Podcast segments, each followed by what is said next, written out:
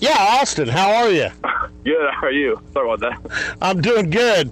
Hey, I was I was just commenting. I, I complimented your your Christmas tree that you and Coach Mhm. Gundy took the picture there in your home, and I I said you're you're you're about as big as that Christmas tree. That's right. I mean, that's awesome. Well, uh, yeah, and, and I tell you what, that's the other thing. I think uh, as the year went on and people had a chance, and you- you're at Lebanon Trail, which is one of the newer high schools in the Mhm. uh, the North Texas area, but I Right. think people started realizing, and uh, I know one of the services. Um, that you you're like a borderline four star offensive lineman, and I think if people watch your play, they'll be convinced that you're a four star offensive lineman. Talk about your improvement. Even during the course of your senior year, it seemed like every week you get better. All right. Yeah.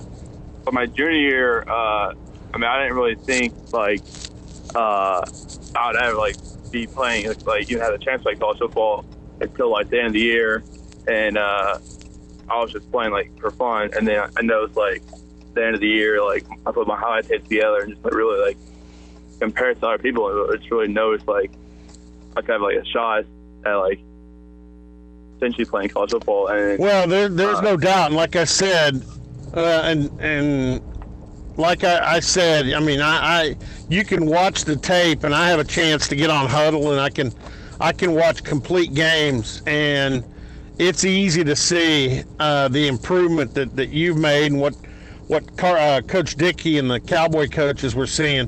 What uh, when things started to pick up for you in recruiting, what attracted you to Oklahoma State? Uh, I love just how like how can like consistent they are. Like each season, they're always like successful and like um, the coach is really like. I tell like they kind of like stayed here. Like Coach Gundy has been here for however many years, and uh, I mean, that's kind of hard to find. Like nowadays, like most other schools I've been looking at, they had like had a new coach or like the coach was, like on the hot seat or something. So uh, I just know like it was a good like stable program that I could like rely on. Well, and uh, uh, there in Frisco, how familiar are you with a guy that you're probably going to be protecting someday in Garret Rangel? Uh, I, I mean, I uh, like follow him and stuff. I haven't talked to him yet. Uh, like he's on like the complete other side of Frisco, so like, and like the 10, like 10, 11 high schools they have now. So uh, Okay.